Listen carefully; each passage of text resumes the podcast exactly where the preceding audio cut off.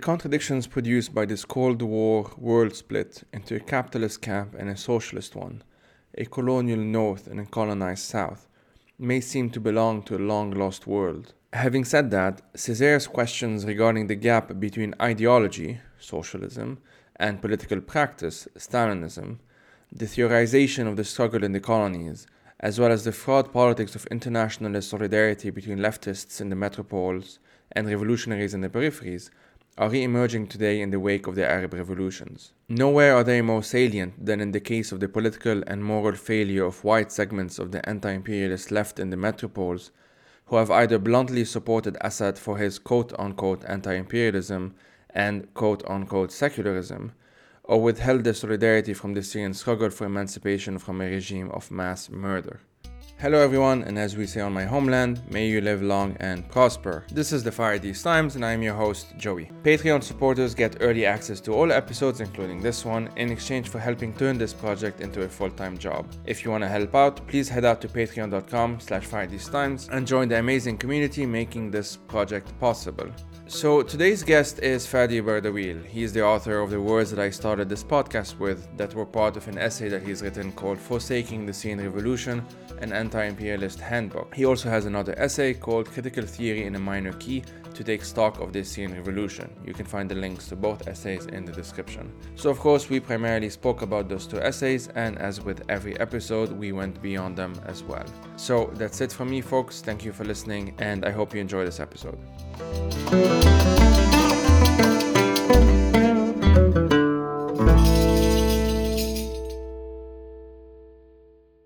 Thanks, Joey, for having me uh, on your podcast. Again, I was uh, there a couple of years ago to talk about my first book. Uh, my name is Fadi Bardawil. I'm an anthropologist by training, and I've been uh, doing some work for a couple of decades on uh, the leftist tradition in the Arab world I've done some work on its aesthetic dimensions, uh, an MA thesis on Ziad Rahbani and politically committed art maybe a couple of decades ago. And after that, I've done work on the Lebanese and Arab New Left that emerged in the 1960s out of uh, Arab nationalism.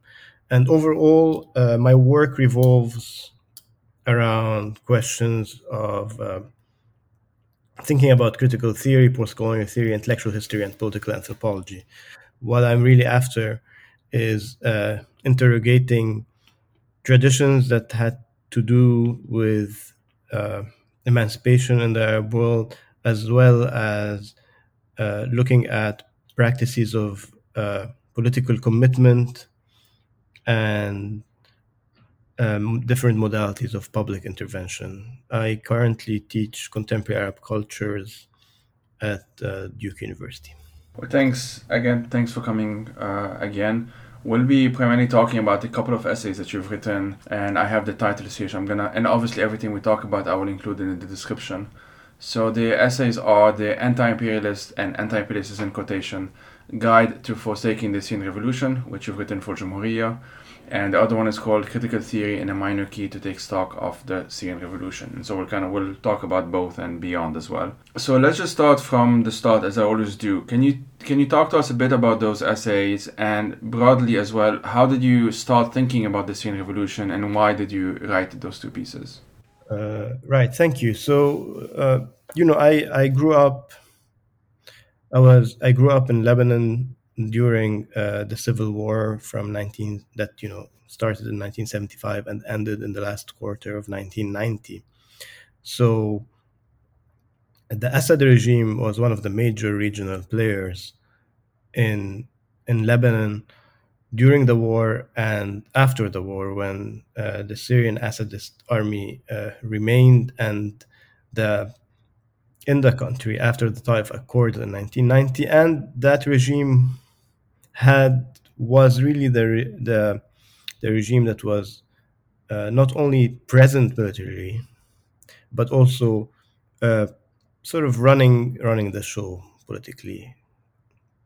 And to say that is to say that the question of uh, the the question of Syria and the question of Lebanon is a you know historically a very very entangled and intimate one, and for uh, someone of my generation who uh, who grew up and witnessed, you know, firsthand the regime in action in one's, you know, in one's neighborhood, in one's backyard, to be interested in the Syrian revolution, and to be interested in uh, the discourses around it, particularly the discourses of people who uh, very early on, very very early on, like in the first months or so into 11 started uh, started dismissing it was uh, was something I, I gravitated towards, particularly that I also worked on the Lebanese and the Arab left. So I started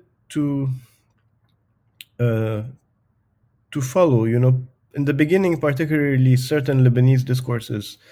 Uh, I remember very early on in April to 11 uh, articles written uh, by supporters of the now president, uh, General Michel Aoun, uh, articles written that are dismissing the revolution by bringing again very early on uh, forward the question that those who are basically engaged in these practices are Sunni fundamentalists, and this is uh, you know a month after after the big massive demonstrations, and and I started being interested in seeing how some of these factions who are you know allied with the Syrian regime and or putting forth notions about uh, what in Arabic was called Half al-Aqalliyat, um, basically an alliance of minorities, starting very early on to spin discourses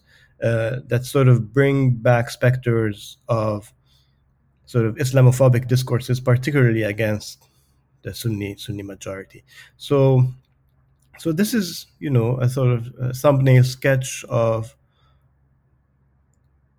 of you know how I came to be interested in basically following what was happening in Syria, but also following the sort of discourses that were spun around it. Thanks for that. Uh, this is something that we share in common for sure. Uh, also, as someone who grew up in Lebanon, and um, I, don't remember if I actually brought it up last time we spoke, but I've always I've been for the past now seven, eight, even nine years, I would say, very um, concerned because I wasn't that active around 2011. I started in 2013 or so with their reactions to the Syrian revolution, uprising, and then subsequent um, civil war, international war, crackdowns, all of those other terms that we can use, all of which are partially accurate.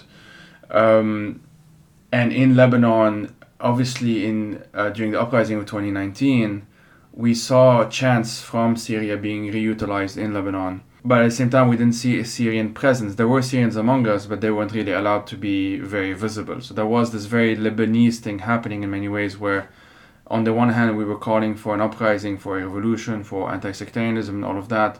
On the other hand, we still have all of the, we still had and in many ways still do uh, those reservations, and here I'm putting th- that word in quotation uh, towards Syrians in Lebanon.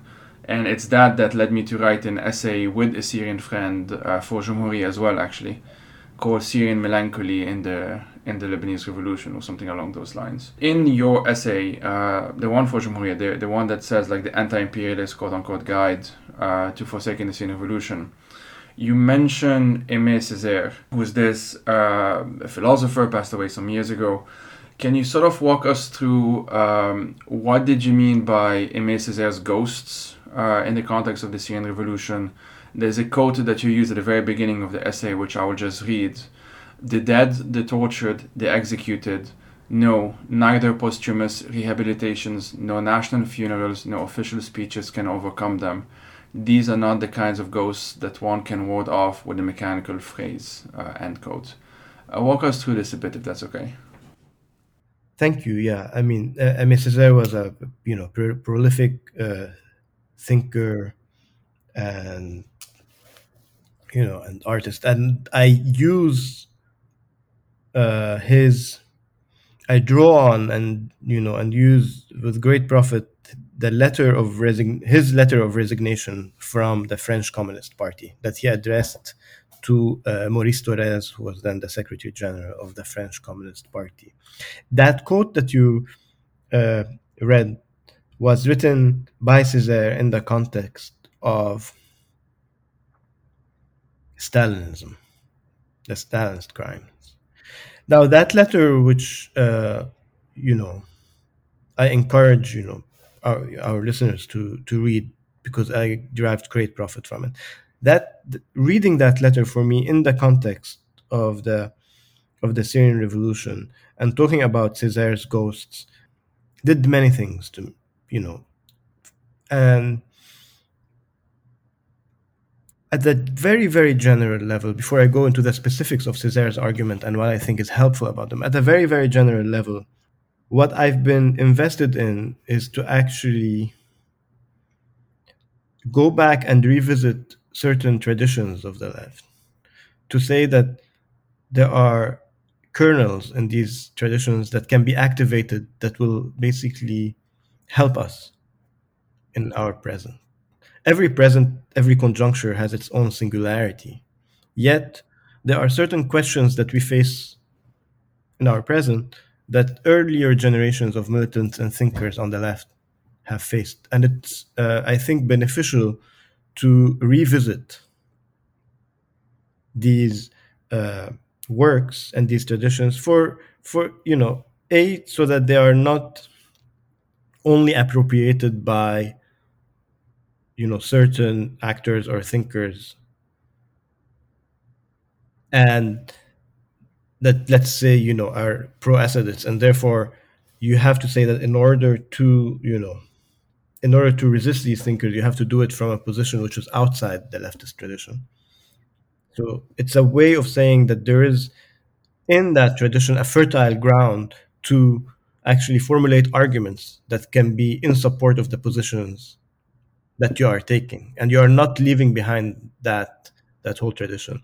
And entirely as one that is barren that doesn't have any sort of fruits to offer you but two in the case of this uh, very very poignant and you know thoughtful letter by Césaire he makes three points which i think are crucial to sort of so to speak bring back to the table when it comes to discussing the Syrian revolution.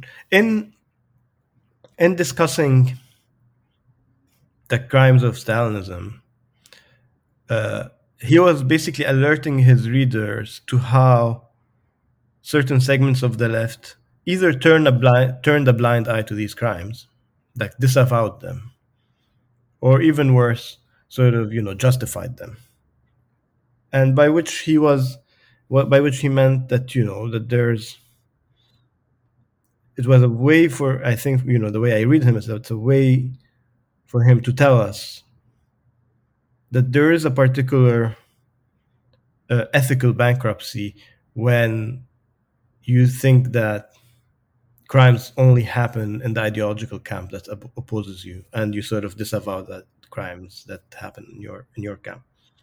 The second important point that Césaire makes in that piece is that he makes the point that in that metropolitan communists in, in France, so to speak, rank their their class struggle as more important and more primordial than anti-colonial struggle in the peripheries. So there's always the idea of so to speak, a main contradiction that is dictated by the metropole. So we set the agenda, and your struggles, your you know your practices are are secondary to ours. And this is a point that I think you brought up in one in a few of the articles you've written about the Syrian revolution itself. Like who's setting the agenda? You know, what is the question that we're asking? And uh, the third point, which is related to the second one, that he really sort of like mentions briefly, but like very, very sort of like incisively, is the question of paternalism, where he says that, you know, where he sort of invites his readers to sort of move away from just thinking that, you know, there's a big difference between the left and the right or the communists and the colonialists in his case. Because he says that at some point they both share a paternalism. And here he's he's basically telling us that it's not all about the beliefs the ideologies you have. There's particular attitudes particular a particular ethos that one could share. And i thought that this this paternalism of like, let me tell you, you know, what things are about, or let me tell you what is good for you to do, is something which again resonated with me in, you know, when I was basically reviewing all this all this literature and all these discourses and trying to sort of like analyze them. So the question of the crimes in your camp, the question of all that's a question of ranking what struggle is more primor you know more important more crucial more primordial than the other and the question of paternalism the question of paternalism incidentally is is a question that uh, Yassin Haj Saleh raised in an article for Jumhuriya as well when he was uh, discussing solidarity. Uh, so so that the risks of solidarity slipping into some kind of met- metropolitan paternalism as well. So this is why I thought that these these are sort of Césaire's ghosts that sort of come back. These are you know Césaire's ghosts that come back to haunt us in a very different conjuncture, not the conjuncture of Stalinism and anti-colonial struggle, but the conjuncture of the Syrian Revolution and the Arab revolutions more generally, where you have mass movements of emancipations against the authoritarian and, in the case of Syria, you know, mass murderous regimes that we inherited in the wake of you know national liberation. Mm. Yeah, I uh, also be, even before you mentioned Yassin, I immediately thought of this um, he was part of this film where he basically he was saying that they in which case he was talking about the western left broadly speaking but i think he was specifically referring to slavoj žižek as well at some point and i forgot the context but it was something along those lines he said like they do not see us they, they simply do not see us they do they do not see our suffering they do not see and this is this is they do not see us is what really uh, stuck with me and it's been that question that i, I if I if I were to think of a sentence that really um, defines a lot of my interest, you might say, a lot of my focus uh, these past few years, has been like asking the question of why and how even they do not see us. Like what what is who is the they, who is the us, what is the seeing, all of that stuff. This is part of what I'm trying to get at. And it sort of segues well into the next question I had for you, which is you you have this uh, focus as well of like on the one hand you have the metropole uh, met, um, me, leftists in the metropoles as you call them and then the peripheries. And i was wondering if you can sort of talk to us a bit more about uh, so i'm gonna quote you first. So you wrote in in that uh, 2016 piece the fraught politics of internationalist solidarity between leftists in the metropoles and revolutionaries in the peripheries are re-emerging today in the wake of the arab revolutions um, as I uh, sent you before as well, I wasn't aware of this essay when I wrote um, a piece for Lausan, which is this decolonial left uh, Hong Kong um, uh, oriented um, outlet, and now a lot of a lot of, a lot of whose members have actually since gone into exile, especially since 2019 and the subsequent crackdowns. And I had written this blog post. It was like a, a on my private blog. I shared it on Twitter, and a number of people shared it and among them were these uh, Hong Kong um, now Hong Kongers, a number of whom are our friends, and they uh, reached out and asked me if they if I could republish it on their website with some modification, basically because my the, the tone was different and stuff. And this is this was one of many, and it's an ongoing process and it's going to continue for sure. These kinds of conversations and parallels that I'm seeing between the specifics aren't necessarily the same. So like the the context in Hong Kong is different than the context in Syria, different than the context in Bosnia, obviously in other uh, contexts as well. Yeah, the details are never the same, but there's a sort of sentiment of being abandoned or a sentiment of being um, rejected, demonized, silenced, all of those other terms that we want to use, all of all of the above for that matter, at the same time sometimes. Uh, can you talk to us a bit about uh, this? Um, tension, if that's the correct term, between leftists in the metropole, as you call them, and the the the uh, revolutionaries in the peripheries? I mean, you know, part. It's a again, it's a very big question, but part of my critique of certain segments of the of the left who were to go back to what you mentioned about the politics of representation, you know, who were e- who were either straightforward Assad apologists, or in a more in uh, you know or those who sort of subscribe to a certain kind of there are two narratives to this story and both narratives have some problems in them. Let's weigh the pros and cons. Because there's different varieties. Not everyone is in the same bag. Or for or those who insisted on casting the Syrian revolution as a tragedy that has no author. Or those who used strategies, whether consciously or not, to foreclose the political dimension of the uprising by representing Syrians as, you know, either Sunni fundamentalist,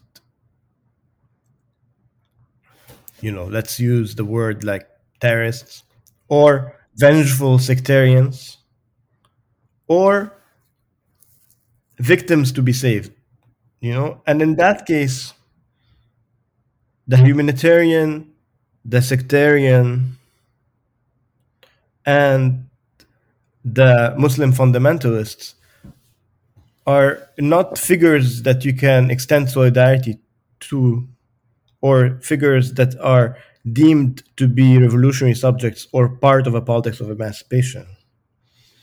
So the question that you raised then and that uh, Yassin Haj Saleh has been raising for, for years now about the politics of representation was, was was key here.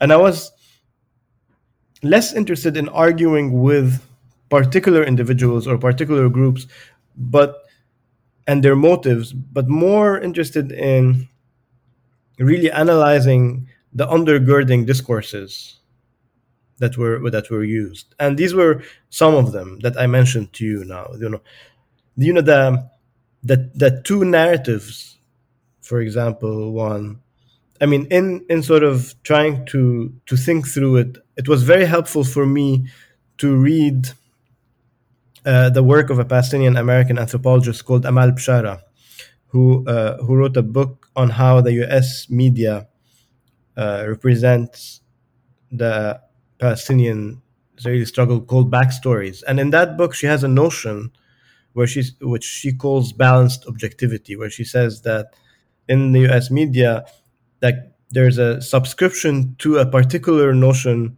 of you need to represent both sides and you need to give equal time to both sides and you need to realize that there are two narratives and the problem with balanced objectivity in the palestine context for her was that a it sort of homogenizes both camps but b more importantly it erases the power differential between these two camps. It makes the Israelis and the Palestinians like on equal footing. And C, it creates an artificial public sphere as if these people are actually having a conversation in a coffee shop together while someone is basically bombing the other from the, you know, from the skies. So so I saw that this notion of balanced objectivity that Bishara, Bishara talks about when it comes to uh, the Arab-Israeli conflict was sometimes deployed by some you know some people on the left. Like let's let's see both sides. Let's take a look at them. And I'm, again i'm talking about more not about the straightforward apologists. I'm talking about very different kind of logics. But these logics these kinds of arguments erase the power imbalance you know create a sort of like false equivalence between both sides. A false equivalence which is you know which was never there you know with uh, a mass murderous regime with air power. And basically the revolutionaries on, on the ground. Um, so these are some of the arguments, and that that I sort of tried to work with.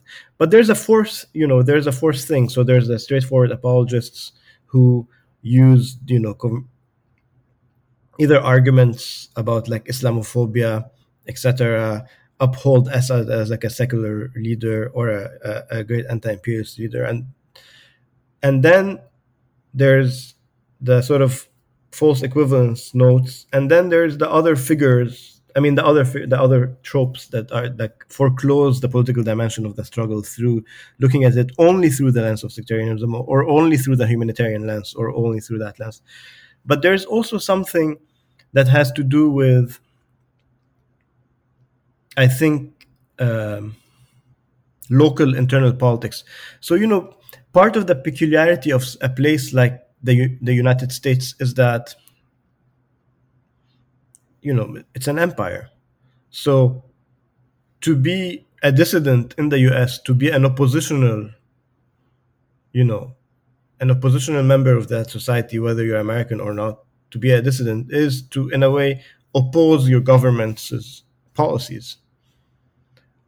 But because it's an empire, domestic politics and domestic oppositional politics become, you know, global global politics de facto.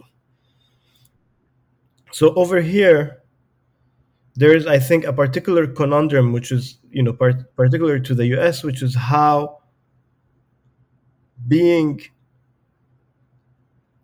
opposed to your government may sort of like on domestic issues, which are foreign affairs issues, because you are part of the society, then may lead you to a particular form of what I think you called in one of your articles, I think, anti-imperial essentialism or something like that, hmm? where where in a way your your your critical domestic politics become the lens through which you see the rest of the world, as opposed to if you are a proper leftist, a kind of internationalist lens where you see where is power, who are people struggling struggling against power. So I mean, the crude version of this you know the crude version of this is like the enemy of my enemy is my friend. But but a more sophisticated version of this would be that you know you have you are you are on the good side of history. And to be on the good side of the history is to be you know to oppose what your government has done specifically when your government has done you know horrific things in terms of invading other countries participating in coup d'etats you know putting countries under sanctions, economic sanctions. So it's not that there is no history to back that up. But when that becomes that, when your lens becomes that de facto lens, in a way, you sort of re-inscribe your own domestic politics and your own lens and your own your own sense of well-being as not being entangled, as not being complicit in that, and that leads to again either the invisibility of other struggle for emancipation or disavowing them or justifying the regimes that are basically crushing them. So there's it's a very complex stories and i think for me it's much more important to work on the level of how these logics are deployed and how the how the positionalities of people sort of impact the kind of things they do than to sort of focus on a particular individual or a you know or a Twitter feed or something like that. That's a yeah. long answer. Yeah. No, thanks for that. Um, it actually it's it's um, it's something that is something of a critique that I would have towards some of my own past writing. There was definitely a a focus on individuals, usually not names, but like individual groups at the very least. And at the time, it did feel urgent, so like for for whatever that's worth to do so. But I a Bosnian um, friend, uh, Adnan Delalic, he he also he's very uh, he thinks a lot about Syria as well, and obviously being Bosnian himself, given the given what happened in the '90s, and what's ongoing now, for that matter, we, we actually don't know what's going to happen in in, in Bosnia. We'll uh, hopefully we'll see, but he's the one who kind of pointed out that it matters more. It should matter more to focus on the wider trends or the wider spaces that allow um, let me put it this way rather than focusing only on what we what we sometimes see, see on the internet like they're called the tankies like authoritarians on the left. And on the left you know some people would say they're not really leftists but we'll put that debate aside for a sec. Um, rather than focus on that it's like what allows what is the mainstream equivalent of that because he he has a very interesting way of actually drawing comparisons between the outright denials, as as you might say, in the in the in the case of Syria would be like the Assad apologists or straight up apologists, or you know maybe downplaying what he's doing or what have what he's been doing, what he's still doing, uh, or what have you. but you would also have all of those other factors that, for example, as you mentioned, there could, in the case of Syria, there could be some um, engagement, and I'm putting, I'm using that term very loosely, with Syrians, but only through the lens of, uh, you know, they are refugees and they need our help kind of thing, just like a humanitarian lens. And we see that. We saw the same in, well, for me, I think of London a lot. Like, I, I, I saw the same types of groups, uh, kind of established figures or established groups on the left in the UK or on the British left simultaneously uh, downplay the horrors of the Assad regime or uh, denying, you know, outright denying them or what have you. Uh, sometimes in the name of uh, cold quote unquote pragmatism, the, the whole thing, as you said, well, he's the secular leader, blah, blah, blah, and sometimes uh, other uh, reasons. Well, and at the same time saying, well, we need to be uh, pro refugees, we need to welcome, you know, refugees are welcome here as the chant goes, and so on and so forth. And those two could happen simultaneously, despite what to me sounds like a contradiction, but we live in a world of contradictions, so shouldn't be a surprise. Uh, can you can you talk a bit about your approach? Because I feel like you, you definitely did that even in your first essay, the one I read first, about this kind of this tension, and again I'm using the term tension, or the relationship maybe between trying to balance or let me put it this way can you talk a bit about your approach to this question of how to balance focusing quote unquote too much on individuals with the need to critique wider structures? Like why why do you do the latter rather than doing too much of the former? Right because i mean uh, the short answer is because by following what were like these discourses and these appearances uh, i kind of thought a bit like a social scientist which was my training. I'm like i see patterns you know? And I I really saw patterns that different people repeat. You know, one one pattern was like importing wholesale uh, the anti-war movement rhetoric, as if Syria was Iraq in 2003. You know, I remember this uh, uh, demonstration in the first two years of the revolution in Chicago, and there was this uh, uh, person demonstrating with a banner that had written on it, you know, U.S. and Israel hands off Syria, and and it struck me, you know, and I'm like, I don't know what that individual's motives are, but they took the time to like handwrite a banner which says, you know, and so very similar banners even to the ones that we witnessed in, you know, two, February 2003, around that time before the invasion of Iraq so um, so I realized that there are patterns, regardless of the motives of people that I cannot detect. You know, some people again that you know are very clear in the you know in the fact of being Assad apologists, but there are some people who really I can't access what motivates them, but I can see what kind of discourses they are deploying that that basically resurrect certain tropes, certain themes, which have strong inter- ideological interpre- inter- power on the left. You know, like the anti-war one, for example. Another another one which I thought was repeated was this resurrection resurrection of like McCarthy. Like saying, oh, there's a McCarthyist campaign on Twitter or there's a McCarthyist campaign on social media. And you know, when you McCarthyism, people were put in jail, people lost their jobs, people were persecuted by a state. So to think to, to sort of like borrow to borrow that sort of expression which has such a heavy sort of like effective ideological memory load and to deploy it for you know social media sort of like threads or conversations is something that does a particular ideological effect.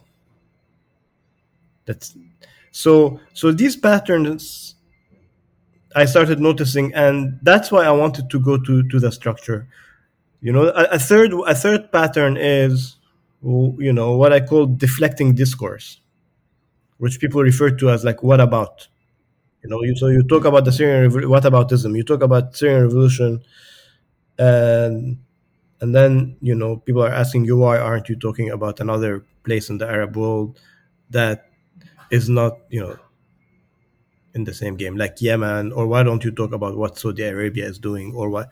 So so you deflect discourse.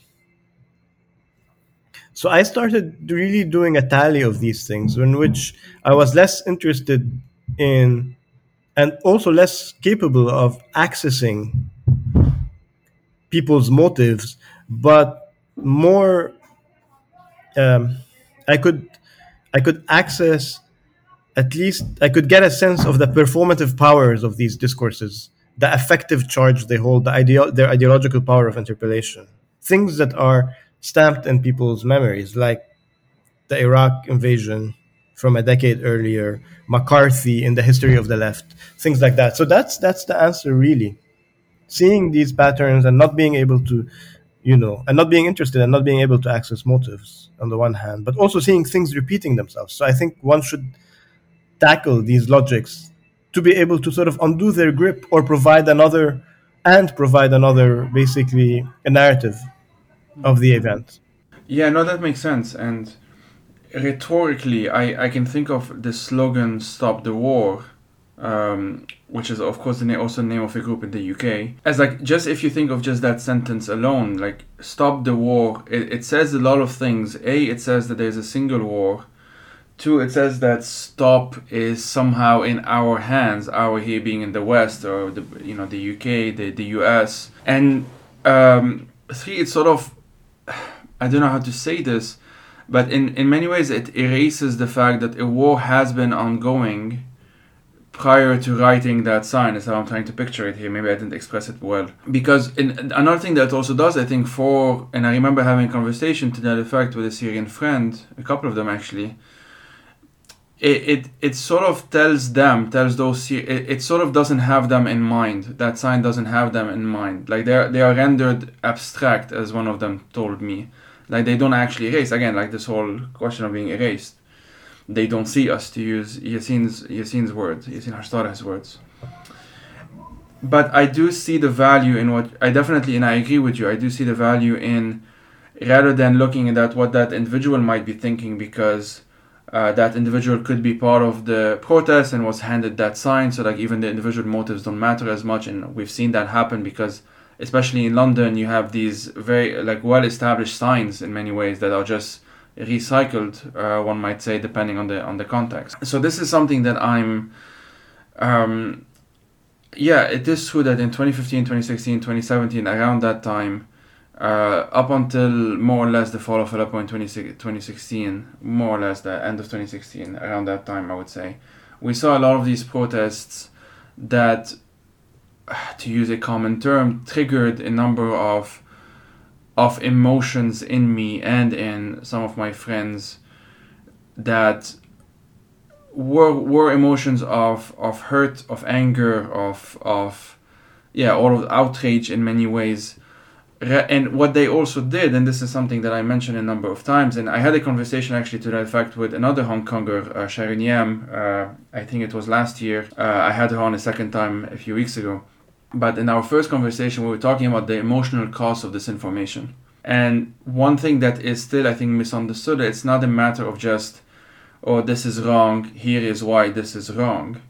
It's more that the time required, whether literally or emotionally, like the emotional labor required to debunk this or what have you, is often is always greater than the effort required to put out a false statement. And this is the whole uh, uh, bullshit asymmetry effect, I think it's called on the internet. Like basically, false news uh, spreads much much faster than any any of the, any attempts to correct it and so on. And this is there's a number of reasons for this. Some of it is the structure of social media, some of it is older uh, problems and so on.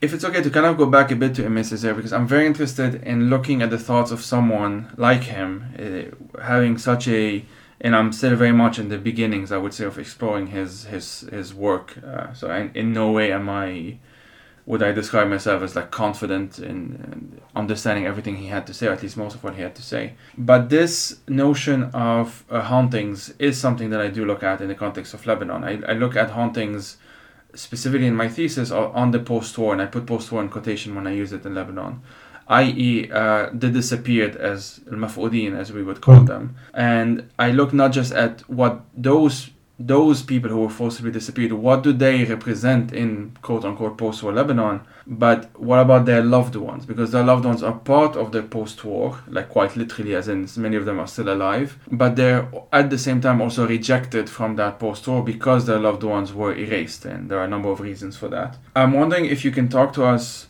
or explore uh, this notion of ghosts. Like, why did you think of the term ghosts? And what do you think these ghosts and whether it's singular or plural has or have to tell us to in this conversation about those the failures we might say or limitations or whatnot this lack of internationalism maybe you might say?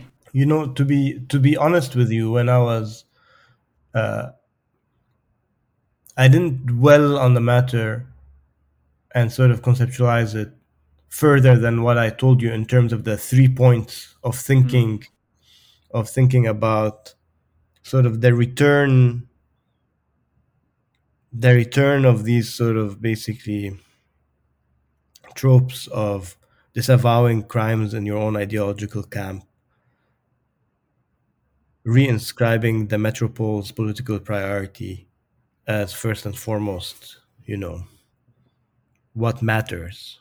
Mm which is evidenced in that sign I told you, like, you know, US and Israel hands off Syria as if it's a US and Israeli affair. And also the question, the very important question that ideological beliefs are not the beginning and the end of everything. There are certain dispositions, certain attitudes, certain ethoses, specifically the question of paternalism that can cut across ideological divides. So I, in that, you know, in that in that sense, I was trying to to say that there's something there's something very new and very singular about how these discourses that are spun to erase the Syrian revolution are you know happen are happening like the modes they're happening in or the platforms they're using to sort of like initiate themselves. But also to say that from the point of view of the syrians uh, that struggle f- against invisibility that struggle against the erasure of the crimes committed against them and that feeling of paternalism that can come from friend or foe is something that has been experienced in the past by some anti-colonial thinkers uh, like Césaire, and there is there is value in thinking about that. I do not think that it's hard for me to make like a sort of like a gross sweeping historical generalization. Like you know, the left the left is always plagued by that, or or these are the things. So for me, it was a very much a strategic, like invoking Césaire's ghost was a, a ghost was a strategic intervention to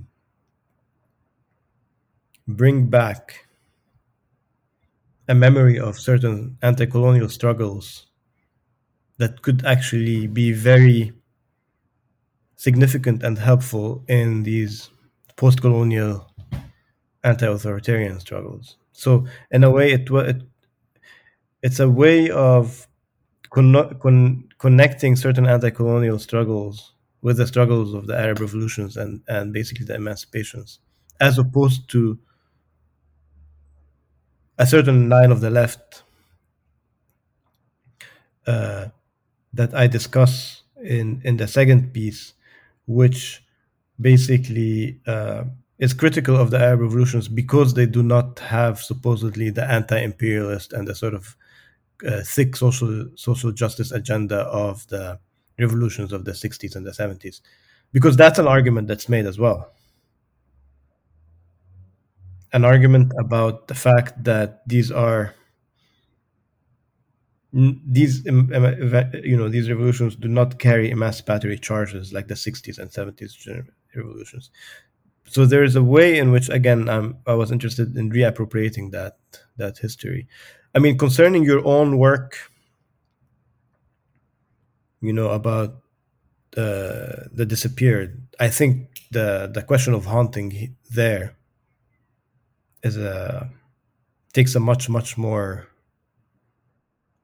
you know takes much much more important significant space in thinking about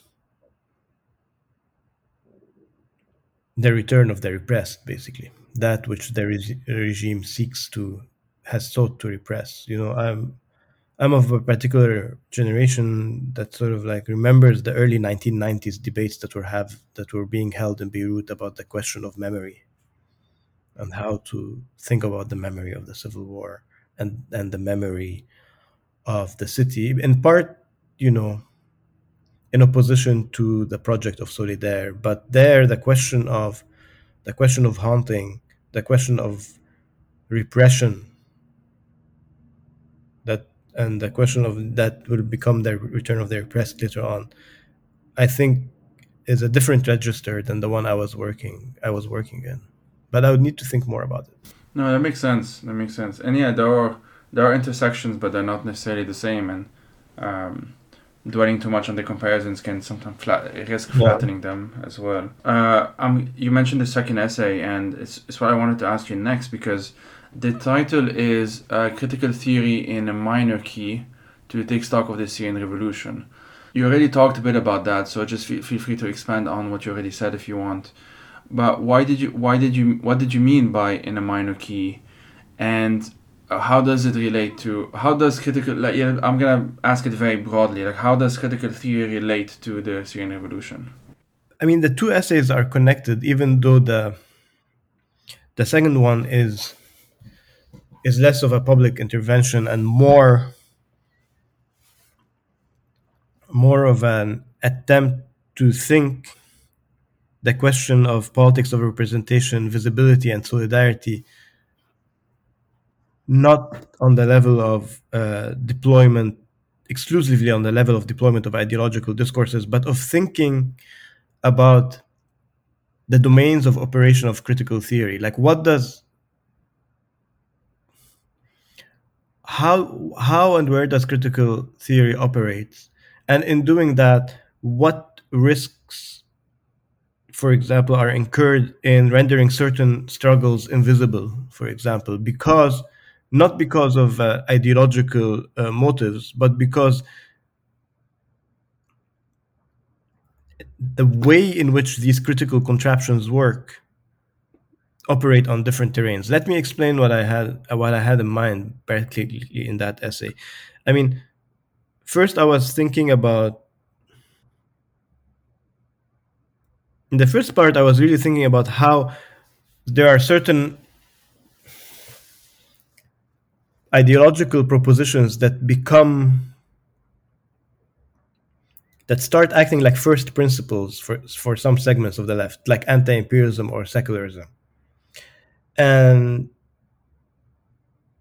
and I what I was after was basically doing a dialectical move whereby I say that what started out as something that has an emancipatory charge, like being an anti-imperialist or being a secular, in a very different context, in a very different setting, could basically be transformed into, you know, either an instrument for a regime or as a, a first principle that erases or renders invisible struggles on the ground.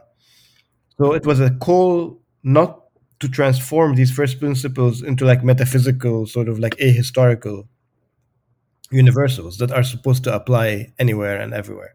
So secular, always good, religious, always bad, anti imperialist, always good, you know, if not anti imperialist, therefore, therefore bad. And we talked a bit about that in the first essay, but really, I was really after trying to actually capture that these concepts have a particular history and they could be appropriated for different ends and purposes. So there's a call, a call for basically being alert to how they're deployed by whom, when, and how that deployment may shift their valences. But the second point was more about critical theory. And the reason why the title is critical theory in a minor key, because what I was afraid of is that the big critical theories, that big concepts, for example, like like neoliberalism, hmm, sometimes sort of like because they have such strong subsumptive sub you know powers they risk erasing the struggles of men and women on the ground by basically taking these like sort of very very very sort of like bird's eye view of things. I mean the argument i make in that essay was uh, you know an argument that is critical of a very seasoned you know acad- academic observer of Arab politics, Asef Bayat, where he says that you know uh, revolutionaries, something to the effect in his uh, book Revolution Without Revolutionaries, that the revolutionaries were all sort of like whether they're Islamists or secularists, he says they were all sort of like conditioned by a neoliberal climate. And and my qualms with that is you know sort of like the behaviorist languages of like being conditioned but also it's a very very big blanket sort of like assertions so again this was a this was a sort of call to basically be careful about how a particular critical theory on the left which is the critique of neoliberalism so to speak can become this very capacious concept that actually renders the struggles of people on the ground invisible in a supposedly critical vein. I'm not saying, of course, I'm not saying one should not be and cannot be critical of what's happening, but I'm I'm talking about what is the critical distance you take from people and what is the positionality you inhabit. You know, when you say that everyone was conditioned by a neoliberal climate. Therefore, the sort of like emancipatory charges or the radical progressive charges of these revolutions was sapped. There's a big there's a big risk here, I think, in erasure, in invisibility, in uh, not sort of like being doing a fine-tuned analysis of even a critical analysis of the composition of revolutionaries. So so ideological first principles like secularism and anti-imperialism, uh, big sort of critical theories like the critique of neoliberalism, etc., when applied, have have risks. And what I was after is to sort of say that you know, and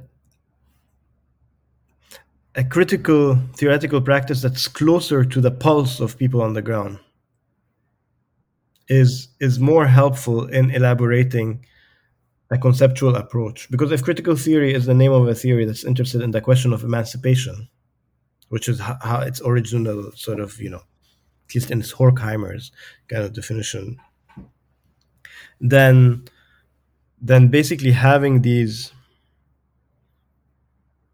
having these big big concepts that sort of like subsume everyone under their logics of operation uh, carries a, carries a lot of risks.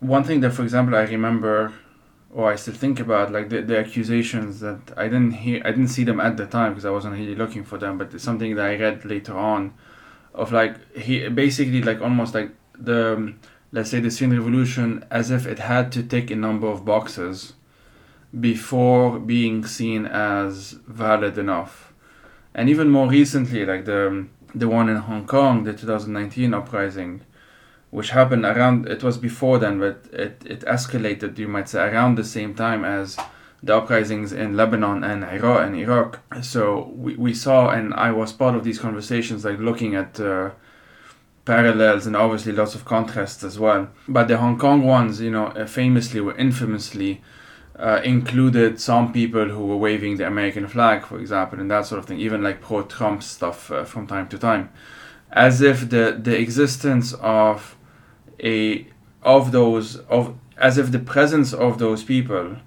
negates uh, what let's say the majority were thinking and negates the cause itself or negates the the otherwise legitimate it's as if I can imagine the person engaging in that rhetoric, in that discourse, I should say, dismissing those protesters in Hong Kong. They do a number of things. They a they erase everyone else, so the people who are not waving those American flags, blah blah blah. But the other thing is that they prioritize the waving of that flag. And here I'm being very visual on purpose. It was a minority anyway, but it was v- visual. It was very visible. It was very obvious in many ways. They were not, uh, which is on purpose, of course. It was a part of a publicity stunt, I should say, to gain attention on themselves, those people themselves who are waving those flags, and the UK flag, I should say as well, the Union Jack at some point. But it, it erases it's so it erases everyone else, and at the same time, it says that now that those flags were raised nothing that has happened before is valid anymore. Uh, the underlying problems are no longer worth analyzing, they're no longer worth engaging with, uh, which effectively what it does is give a uh, carte blanche, essentially, to the forces seeking to repress them. And I'm not I, I don't mean this literally in the sense that if you tweet something you're responsible for what the CCP does, obviously not. The you know i'm not gonna i'm gonna i'm not gonna go that far.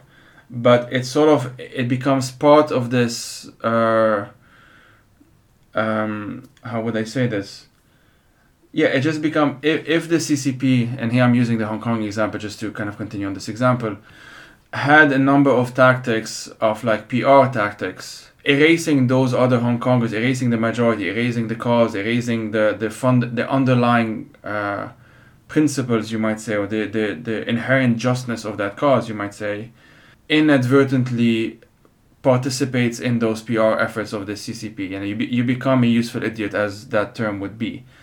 And I know that term was used in other contexts in ways that I would disagree with, but I'm just using it in this context. And this is this is something that I've definitely seen again repeated in different ways from the Bosnian context to the uh, Hong Kong context to the Syrian context to other contexts, Libya context for that matter, and so on and so forth. We can, and I don't even know enough context, but I'm sure there are other examples as well.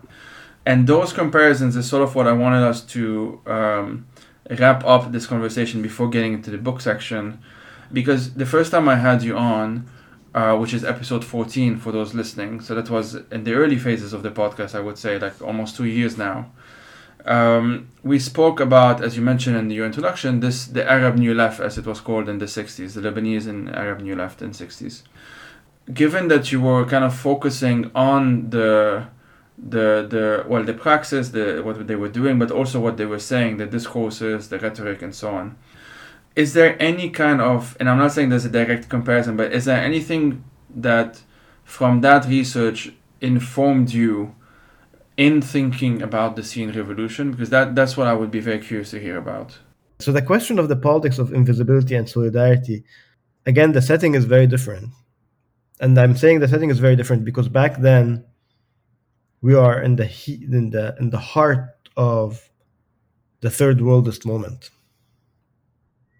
So there were basically metropolitan solidarities this is not the moment of Césaire in the 50s. This is the moment of the 60s and 70s and the Third World. So there were basically extension of solidarity. So the Palestinians were the outliers, and they're trying to think about their question of invisibility.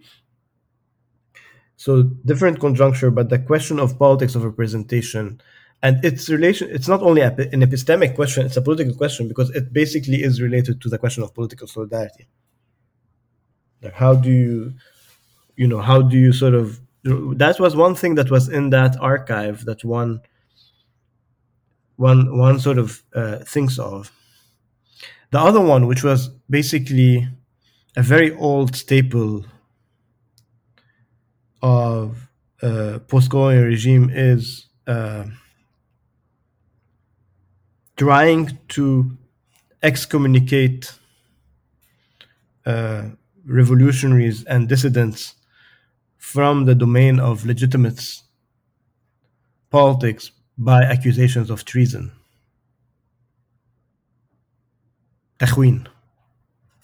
Mm-hmm. So the idea of the rise, you know, those who rise against their regimes,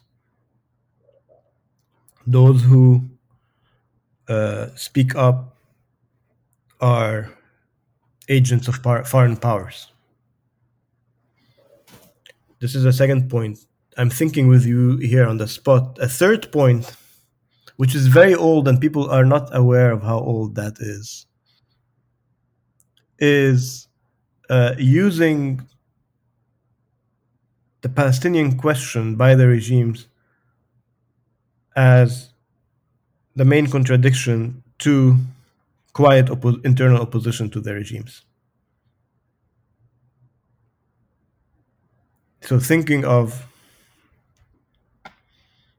using, in a nutshell, using the Arab Israeli conflict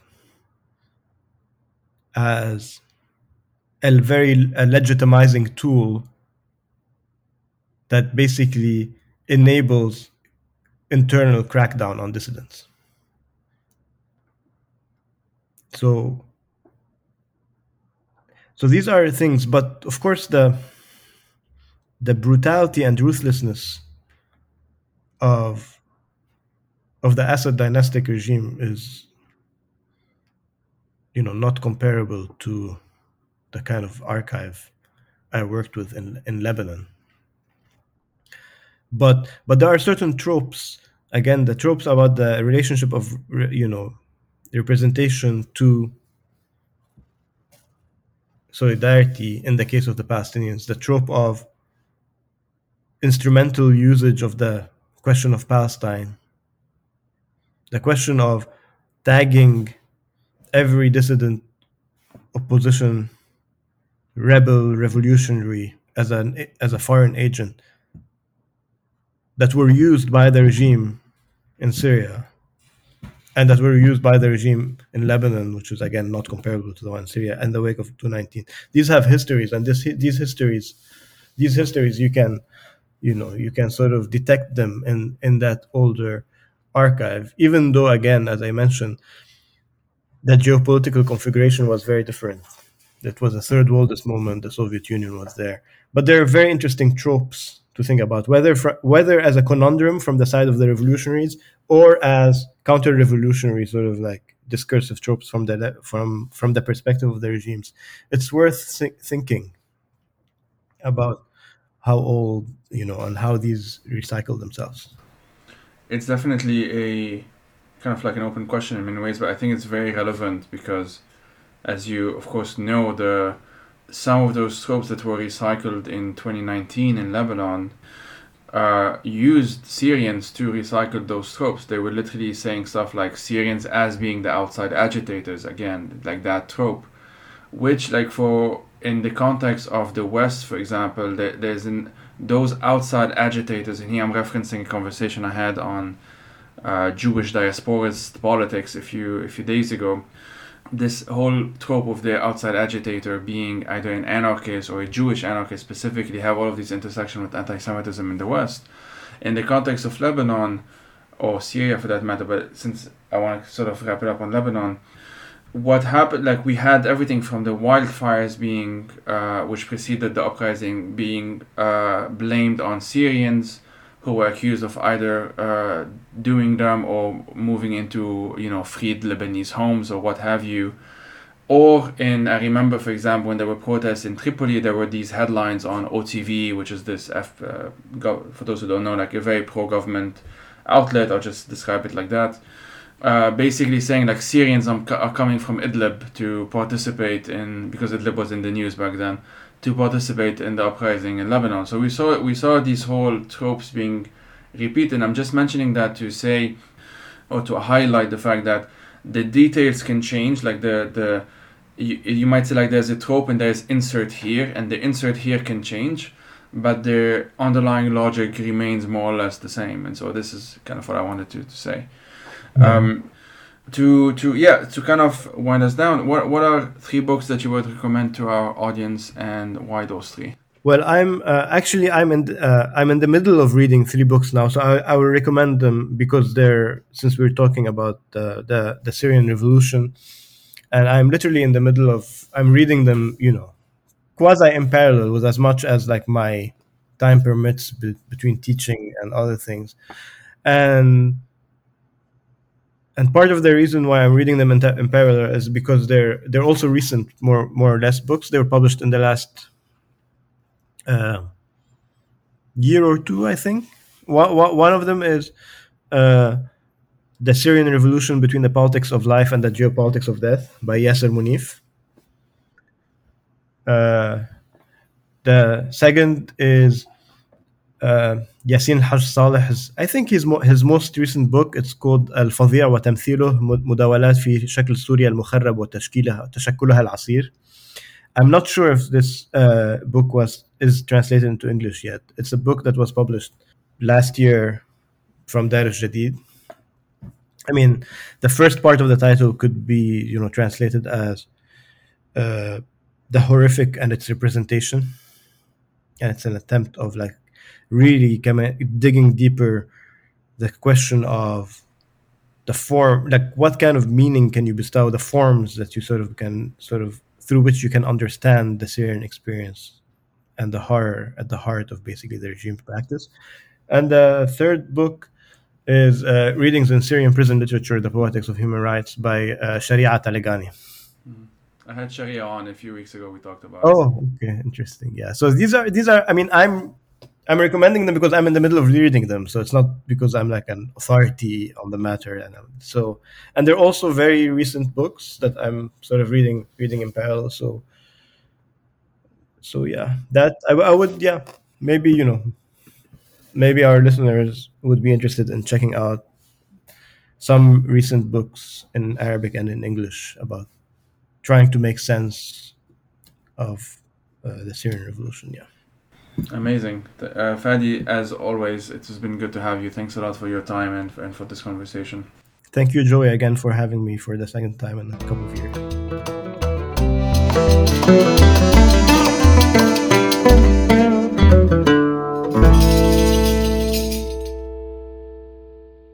The Fire These Times is hosted by myself, Joey Ayoub.